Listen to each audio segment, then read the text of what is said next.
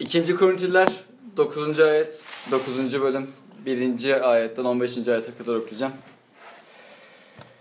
Bültenlerimizden takip edebiliriz. Kutsallara yapılacak bu yardımla ilgili olarak size yazmama gerek yok. Çünkü yardıma hazır olduğunuzu biliyorum.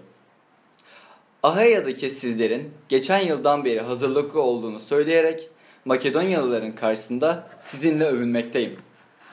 Gayretiniz onların çoğunu harekete geçirdi. Bu konuda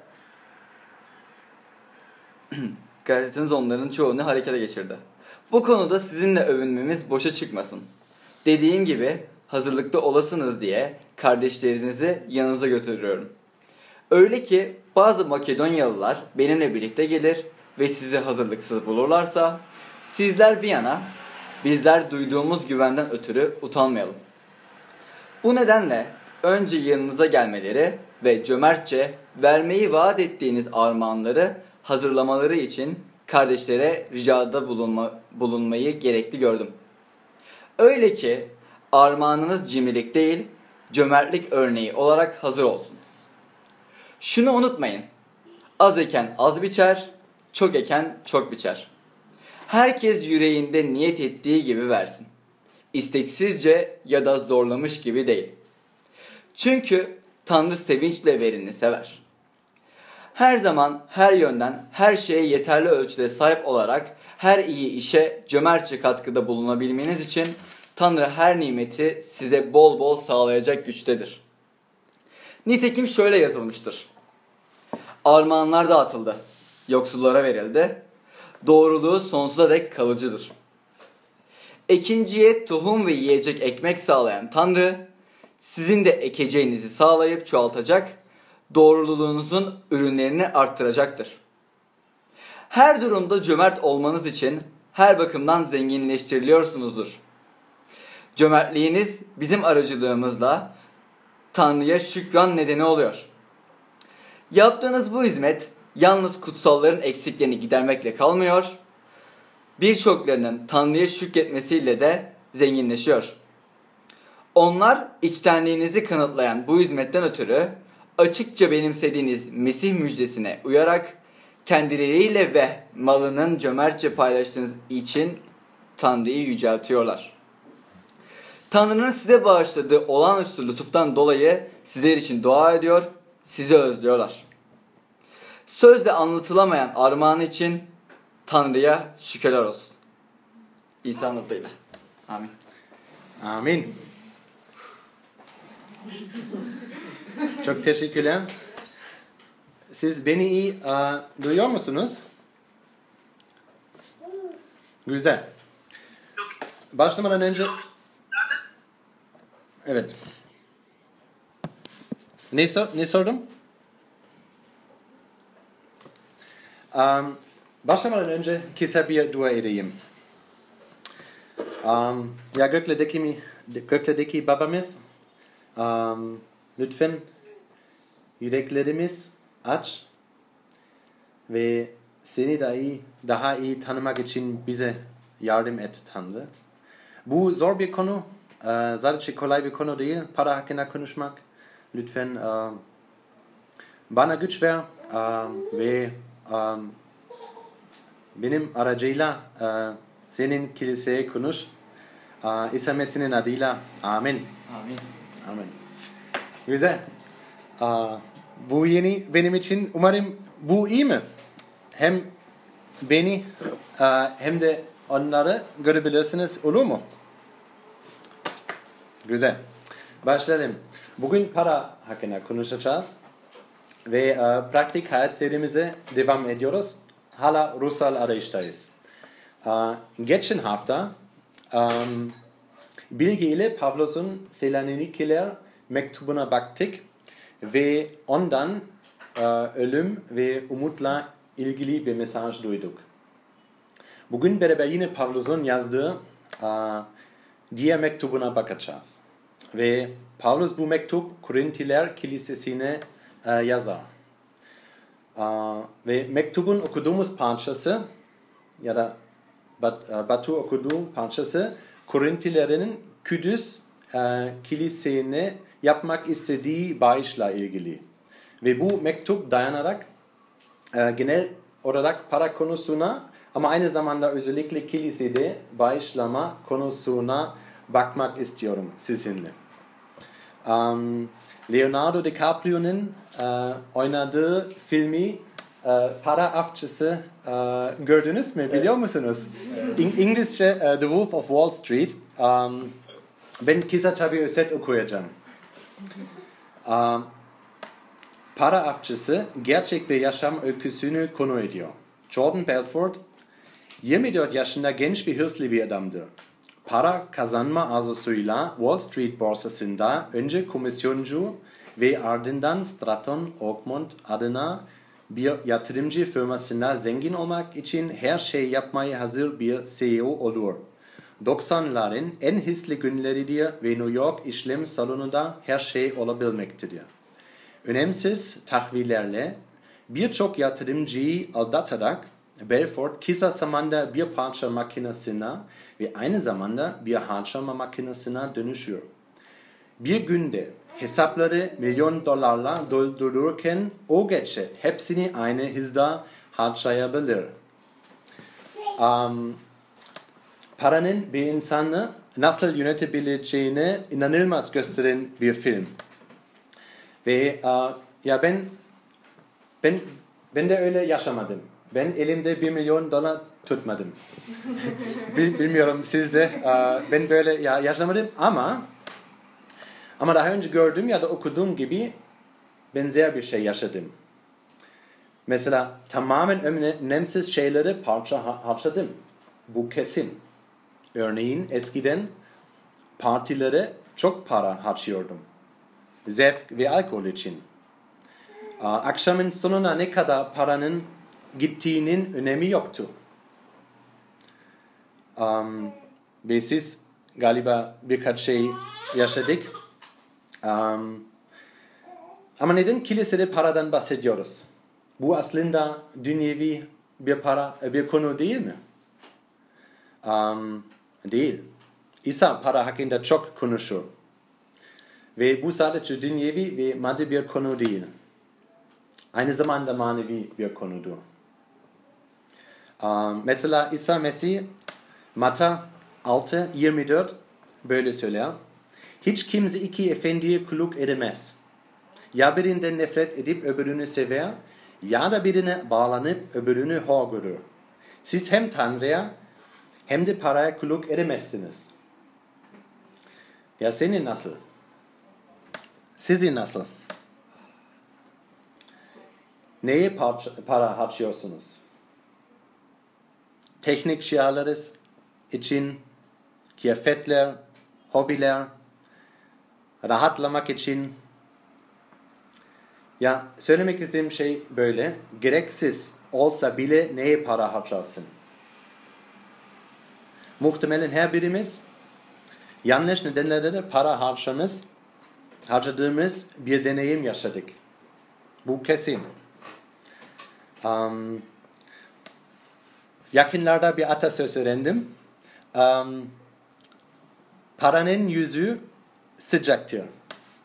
Ve tabi para önemli. Buna şüphe yok. Para çok önemli. Ailemiz için, çocuklarımız için, e, kira için, yemek için, sağlığımız için, cep telefonu için, araba için, her şey için para önemli. Bunlar hepsi hayatı şeyleri. Bu kesin. Ve şöyle bir gerçek var. Bir yandan yaşayabilmemiz için para önemli diyor. Çok önemli diyor. Ama aynı zamanda şöyle bir gerçek var. Para aynı zamanda her şey yok edebiliyor.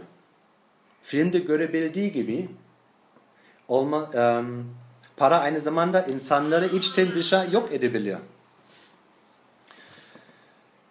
Ve aileleri yok edebiliyor. Arkadaşlıkları yok edebiliyor. Aileleri mesela örneğin miras konusunda ya da iş yerinde daha fazla para kazanmak için rüşvet veriliyor. Bir birkaç daha e, örnek var. Herkes biliyor. söylemek istediğim şey böyle. Para hem önemli ve iyi ama hem de kötü olabilir. Kötü kullanabilir. Ve Paulus genel olarak para konusunda ama aynı zamanda e, söylediğim gibi eğer bir Hristiyansan kilisede bağışlama konusunda konusuna daha önemli olduğunu söyler. Ve bu nedenle kutsal kitaba göre ne anlama geldiğini sizinle birlikte görmek istedim. Para konusuna sizinle üç yönden bakmak istedim.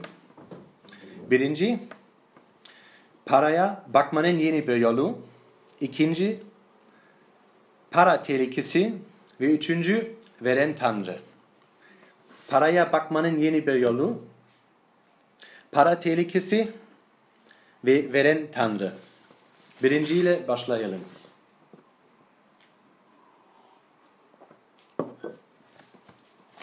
Ve aynı zamanda metine bakalım. 6. ayette Paulus ne yazar? Az eken az biçer. Çok, ece, e, çok eken çok biçer. Paulus bununla ne demek ister?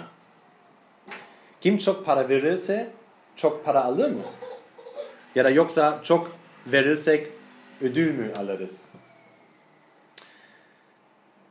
Bakalım Paulus ne söyler? Paulus vermekten bahsederken nasıl bir imajı, imajını, e, imajını kullanıyor? Paulus vermekten bahsederken ikinci imajını kullanır. Bir ikinci nasıl eker? Böyle. Geniş kapsamlı ve birçok tohumlar ve oda tohumları ve bizim durumumuz, durumumuzda para vermek için kullanır. Böylece yeni tohumlara ortaya çıkar. Böylece başkalarına yardım eder. Ve bu özel durumda Kudüs'teki kiliseye yardım etmek için. Um, ve Paulus bize bu ayetlerde dünyadan çok farklı yeni bir para görüşü veriyor. Neden? 13. ayete bakalım. İkinciye tohum ve yiyecek ekmek sağlayan Tanrı, sizin de ekeceğinizi sağlayıp çoğaltacak. Doğruluğunuzun ürünlerini artıracaktır. Paulus böyle söylüyor. Tanrı tohumu ikinciye verir. Tanrı. Bu sahip olduğumuz her şeyin Tanrı'dan geldiği anlamına geliyor. Her şey Tanrı'ya aittir. Hayatımız, sağlığımız, eşyalarımız, çocuklarımız, her dağ, her ağaç, her araba, her şey Tanrı'dan geliyor. Paulus böyle söylüyor. Ve Paulus bize bu gerçeği hatırlatıyor. Bilmiyorum, bunu daha önce duydunuz mu? Duydun mu? Yoksa bu senin için yeni mi? Bilmiyorum. Ama Paulus bu söylüyor. Sahip olduğu, olduğumuz her şey Tanrı'dan geliyor. Ve aynı zamanda kiliseye baktığımızda ve aynı zamanda, tan, zamanda Tanrı'nın sözünde ruhani liderler oluşturduğundan söz eder. Bunlar eski ayette İsrail halkının liderleri mesela Musa, Yesha, Yeshu ve Davud ve, ve yeni ayette bunlar kiliselerin lideri, pastörler. Bunlar topluluk tarafından desteklenmelidir. Tanrı bu yüzden ondarlığı emretti. Ama ondarlığı ne demek ve nereden geliyor? Kısaca anlatayım. Eski ayette İsrail'in 12 kalbilesinden bir olan Levililer sadece Tanrı'ya hizmet etmekten sorumluydu. Tapınağı bakımı, halk için dua etmek ve benzer şeyler. Ve bu rahiplerin mülkü yoktu. Bu nedenle her aile onlara mallarının yüzde onun veriyordu. Yeni ayeti kilise için de aynı prensip kullanılmaktadır. Paulus söylüyor. Sadece burada değil birkaç ayetlerde söyler. Ve eğer bir Hristiyansan ve bir kiliseye gidiyorsan kiliseye neden verilsin? Beş sebep vereceğim. Neden? Bu önemli. Birinci, Tanrı bunu um, olmasını emretti. O emretti. O onun kilisesi, İsa Mesih'in kilisesi. İkinci, Tanrı'ya güveniyoruz. İsa Mesih önce söylediği gibi iki kulağa hizmet edemezsek, edemezsiniz. Hem Tanrı'ya hem de paraya kulak edemezsiniz.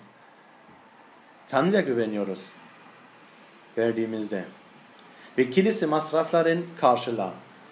Mesela pastörün ücreti, kira, etkinlikler ve, ve benzer şeyler. Mesela biz hangout kafesinde buluşuyorsak kira veriyoruz ve bu kira kim veriyor? Kilise. Kilise kim? Kilise insanlar. Ve kilise çoğalıyor ve yeni kiliseler kuruyor. Ve Tanrı'nın kralı kiliselerin kurulmasıyla büyüyor. Ve aynı zamanda beşinci olarak kilise muhtaçlara kente hizmet edebiliyor. İnsanlar ya da kiliseye Hristiyansan, kilise gidersen bu beş sebep neden kiliseye verebilirsin. Ve paraya bakmanın yeni bir yolu demek ilk olarak söylediğim gibi sahip olduğumuz her şeyin Tanrı'dan gelir. Geldiğini kabul ediyoruz. Ve ikincisi ikinci imajını kullanırsak nereye yaptırım yaparız, hangi tarlaya ekeriz? Sadece bizim için, sadece kendi avantajımız için ya da diğerleri için. Hangi tarlaya ekeriz? Tam istediğim gibi. Ya Paulus paramızın tohumlar gibi olduğunu söyler. Bu sadece bizim değil. Tabi bizim için ama aynı zaman diğerleri için. Başkaları için de geçerli olduğu anlamına gelir. Ve bu aslında iyi e, kulağa harika geliyor aslında değil mi? Ya para vermek, diğerlere vermek ya da bir kilise gidersen kiliseye vermek aslında tabi iyi geliyor. Ama teoride belki. Ama gerçekten paramızla ilgisi nasıl hissediyoruz? Nasıl hissediyorsun? Nasıl hissederim? Um, o kadar kolay her zaman değil. İkinci düşünceye geçelim. Para tehlikesi.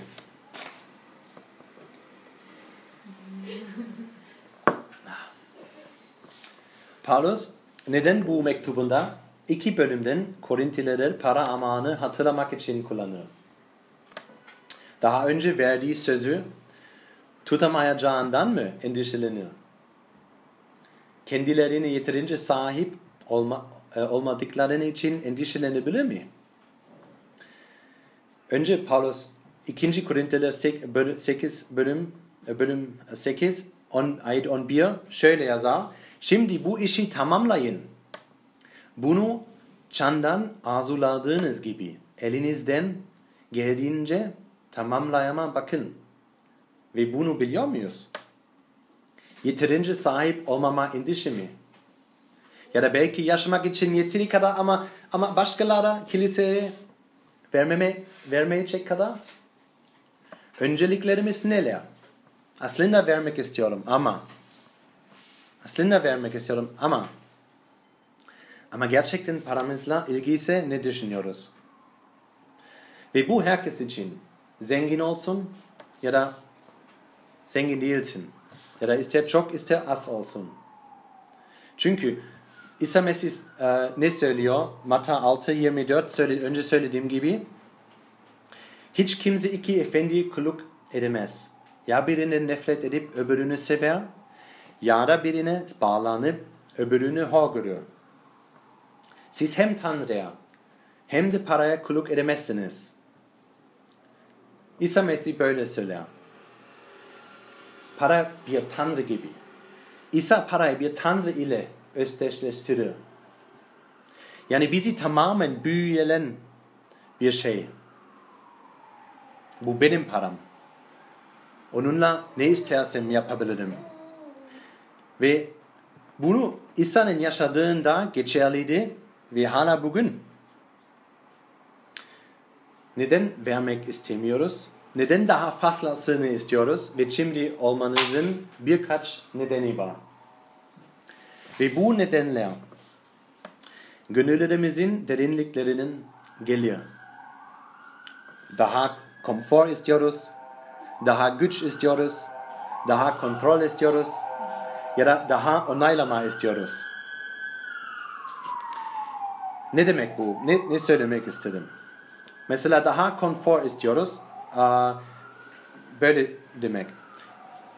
Kendim ve rahatım için daha fazla para istiyorum ve bu yüzden bu yüzden çok az pa- para diğerlere ya da kilise veriyorum ya da hiç veriyorum. Ya benim eskiden gibi. Eskiden daha zaten ya parti için para harcadım ama başkalara o kadar çok düşünmedim. Daha konfor istedim, daha safe istedim. Ya da daha kontrol. Bu ne demek? Parama ne olacağını kontrol edemezsem daha az para veririm. Ya da hiç para vermem. vermem. Paramla ben kontrol etmek istiyorum. Ya da daha güç. Bazı insanlar e, diğer insanları etkile, etkilemek için para veriyor. Ve et, et, e, etkilemediğimde çok az verim ya da verir. Ya da daha onay, onaylama. Ben sadece diğerlerini onu gördüğünde veririm. Ee, İsa Messi birkaç benzetme e, anlattı ya da e, açıklıyor ve söyler. Um, ve bu iyi, iyi örnekler ve daha iyi anlamak için. Mesela Luka 12, 16'dan 21'e kadar e, okuyacağım. İsa onlara şu benzetmeyi anlattı. Zengin bir adamın toplakları bol ürünü verdi. Adam kendi kendine ne yapacağım? Ürünlerimi koyacak yerim yok diye düşündü. Sonra şöyle yapacağım dedi. Ambarlarımı yıkıp daha büyüklerini yapacağım. Bütün tahillerimi ve mallarımı oraya yiyeceğim. Kendime ey canım yıllarca yedecek kadar bol malın var. Rahatına bak, ye, iç, yaşamın tadını çıkar diyeceğim. Ama Tanrı ona, ey akılsız dedi. Bu gece canın senden istenecek. Biriktiğin bu şeyler kime kalacak? Kendisi için servet biriktiren. Ama Tanrı katında zengin olmayan kişinin sonu böyle olur. Adam, adamın sorusu neydi? neydi? O daha fazlası, fazlası istedi. Bir bardak su alabilir miyim?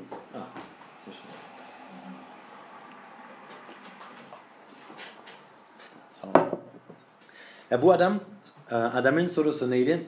Daha fazlasını istedi. Neden? Servetini kontrol etmek istiyordu. Daha fazla mülk istiyordu. Daha güç istiyordu. Ama bu bir ikincinin görüntüsü değil. Paulus anlattığı gibi ya da Paulus yazdı, yazdığı gibi. Ve bu günah bu günah bir şey Tanrı'dan daha önemli olduğunda bizim için. Bu günah ve bu günah Tanrı'dan ayrı. Ve özellikle bu zor, zor zamanlarda kendinize ve ailenize bakmanın yanlış olduğunu ya düşünmüyorum. Bu söylemek istemiyorum. Bu önemli. Ama İsa aynı, aynı zamanda şöyle söylüyor. Matta 6.21 Hazineniz neredeyse neredeyse yüreğinize yüreğiniz de orada olacaktır. Yine söyleyeyim. Hazineniz neredeyse yüreğiniz de orada olacaktır. Para konusu nerede zor olduğun, olduğunu en iyi sen biliyorsun. Ya siz biliyorsunuz. Daha konfor, daha güç, daha kontrol, daha onaylama. Hristiyan olsan ya da olmazsın bu herkes için diyor. Ve bazen o kadar um, açık değil. Önce söylediğim gibi bu nedenle gönüllü, gönüllerimizin derinliklerinden geliyor. Ayrıca yanlış nedeni devredebilir ve cömertçe bağışta bulunabilir. Tanrı yüreğe bakar. Mesela eine e, kitap ya Luka 21 İsa diğer bir e, benzetme anlatır. İsa başını kaldırdı ve bağış toplanan yerde bağışlarını bırakan zenginleri gördü. Yoksul bir dul kadının oraya iki bakır para attığını görünce size gerçeği söyleyeyim dedi. Bu yoksul dul kadın herkesten daha çok verdi. Çünkü bunların hepsi kutuya, zenginliklerinin artanı atılır. Bu kadın ise yoksulluğuna karşın, geçinmek için elinde ne varsa hepsini verdi. Ya zenginleri verir değil mi? Ama ne sebeple? Başkaları tarafından görülmek mi? Daha onaylamak için. Ve bizim vermemiz Mesih ile ilgili mi? Sizin vermeniz nasıl? Tanrı'nın tüm eşyalarımız üzerindeki yetişkini kabul ediyor muyuz? Ya verdiğimiz İsa'nın kilisinin minnettarlığını görüyor muyuz? Yoksa sadece paraya ne olacağını da belirleyebilirsek verir miyiz? Bu derin bir konu. Tanrı bize bir vaat veriyor. Şimdi ayet 8'den 11'e kadar yine okuyacağım. İsterseniz siz de okuyabilirsiniz. Ayet 8'den 11'e kadar.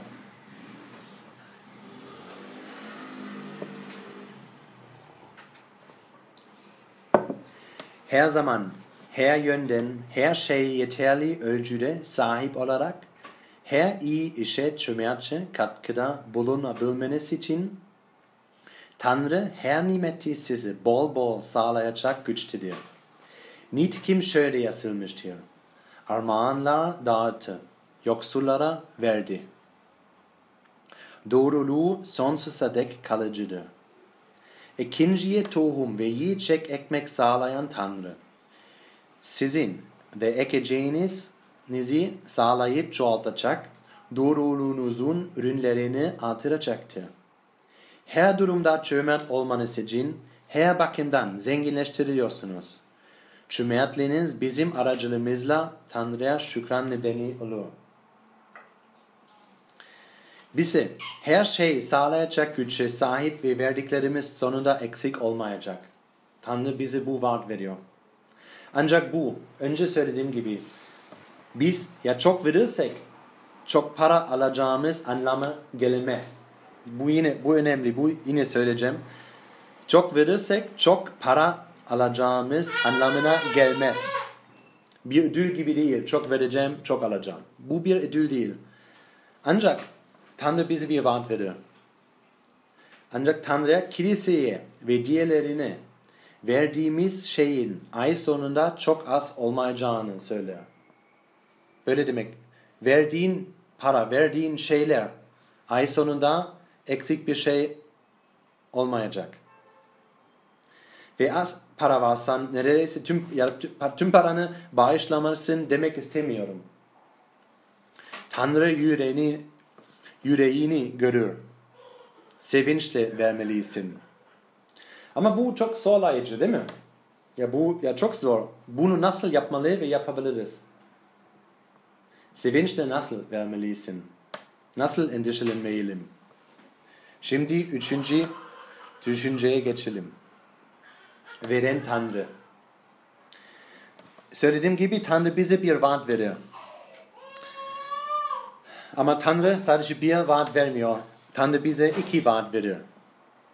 Birincisi, söylediğim gibi bize ihtiyacımız olan her şey sağlamasıdır. Başkalarına yardım ettiğimizde ve kilimizi desteklememizde verdiğimiz para eksik olduğumuz para değildir. Yine 11. ayet okuyacağım. Her durumda cömert olmanız için her bakımdan zenginleştiriliyorsunuz. Cömertliğiniz bizim aracılığımızla Tanrı'ya şükran nedeniyordu. Ve ikinci vaat madde değil. İkinci vaat 13. ayette okuyabiliriz. Onlar içtenliğinizi kanıtlayan bu hizmetten ötürü açıkça, açıkça benimsediğiniz Mesih müjdesine uyarak kendileriyle ve herkesle malınızı cömertçe paylaştığınız için Tanrı'ya yüceltiyorlar. Paulus Mesih'in müjdesi hakkında konuşuyor. konuşuyor. 14. ayet Paulus yazar. Tanrı'nın size bağışladığı olağanüstü lütuftan dolayı sizler için dua ediyor, sizi özlüyorlar. Ama bu Tanrı'dan verdiğin lütuf ya da İsa Mesih'in müjdesi ne demek? Bu bize nasıl yardım edebilir? Ya şöyle, paraya bakmanın yeni bir yolu istediğimizde artık konfor, kontrol, güç, onaylama için içsel ihtiyaçlarımız pardon, ihtiyaçlarımız tarafından yönlendirilmek istemediğimizde o zaman Tanrı'ya bakmalıyız. Sevinçli ve özgür şekilde vermek istiyorsak o zaman Tanrı'ya bakmalıyız. Neden? Çünkü o halde bize ne verdiğini görmeliyiz. Tanrı bize ne verdi? Paulus'un bahsettiği lütuf ne anlama geliyor? Anlatayım. İncil'in başında insanı, Tanrı'yı yarattığı ve insanı Tanrı ile mükemmel bir ilişki olduğu söylenir. Ama bu ilişki insanın isyanı yüzünden bozulur. Ve insan günah işler. Ve bu ilk günah tüm insanlığı Tanrı'dan ayır, ayırır. Ama Tanrı'nın kendisi onunla tekrar bir ilişki içinde yaşayabilmemiz için kopan ilişkiyi oynamıştır. İsa Tanrı'nın oğlu bizim gibi insan oldu. Günahsız bir yaşam yaşadı, hayat yaşadı ve bizim günahlarımız için çamurta gerilip öldü. Ve Tanrı'nın oğlu Mesih her şey sahipti. İnanılmaz bir servet Tama, ya onur ve tamamen bir sevgi. Ve o bizim için um, peş etti. İsa Mesih her şey sahipti. İnanılmaz bir sevet. Tamamen bir sevgi bu bizim için pes etti. Mesih Tanrı'nın oğlu bizim insan oldu. Günahsız yaşadı ve bizim için öldü. Ve Mesih'in bizim için servettiğinden vazgeçtiğini gördüğümüzde sonra paraya farklı bakarız. Mesih'te kendi nasıl teslim ettiğini gördüğümüzde bizim vermemiz için bir motivasyondur. Ve sadece bir motivasyon değil, Tanrı bize güç verir. Tanrı bize sadece ihtiyacımız olanı vereceğimiz sözünü vermez. Bize daha ya çok daha derin bir söz veriyor Tanrı. İsa Mesih inanırsak bize sonsuz yaşam veriyor. Bizim için kendini feda etti. Ve önce bir imajını kullandım. Ve şimdi eine e, imajını kullanmak istedim. İsa bir tohum gibiydi. Yaşayabilmesi, yaşayabilmemiz için öldü. Yaşayabilmemiz için öldü. Ve bunu gördüğümüzde bütün şeyler, bütün güç, kontrol, ya benim param, benim şey, bütün güç, bütün onaylama, bütün konfor e, bize yönlenmiyor. Bunu ya o bizim nasıl, nasıl onun hayatı bizim için nasıl bıraktığını gördüğümüzde e, biz ikinci gibi ekebiliriz. ekebiliriz. Ve bunu gördüğümüzde sevinçle uh, verebiliriz. Çünkü Tanrı Mesih aracıyla bizi özgür bıraktı ve onaylamamızı yalnızca Tanrı'da arıyoruz ve buluyoruz. Ve bu kalbimiz değişiyor. Yüreğimiz değişiyor.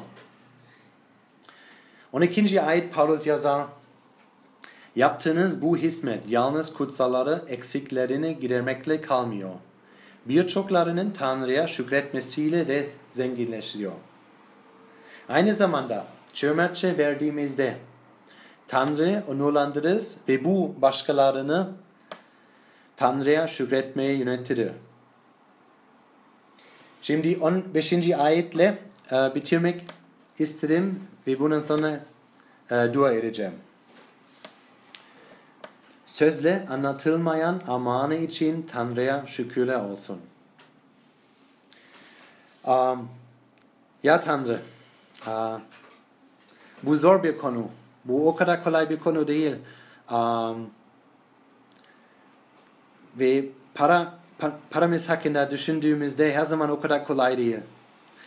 Ve bu konu, ya bu sen bizim için ne istersin? Um, lütfen anlamak için bize yardım et. Ve hayatımızda bir ya alan varsa ya da um, para vermemiz alan alanımız uh, varsa lütfen bu uh, tanıtmak için ve görmek için bize yardım et. Yüreğimiz değiş ve aynı zamanda bize yardım et. Lütfen Tanrı seni daha iyi, sana daha iyi tanımak için. İsa Mesih'in adıyla. Amin.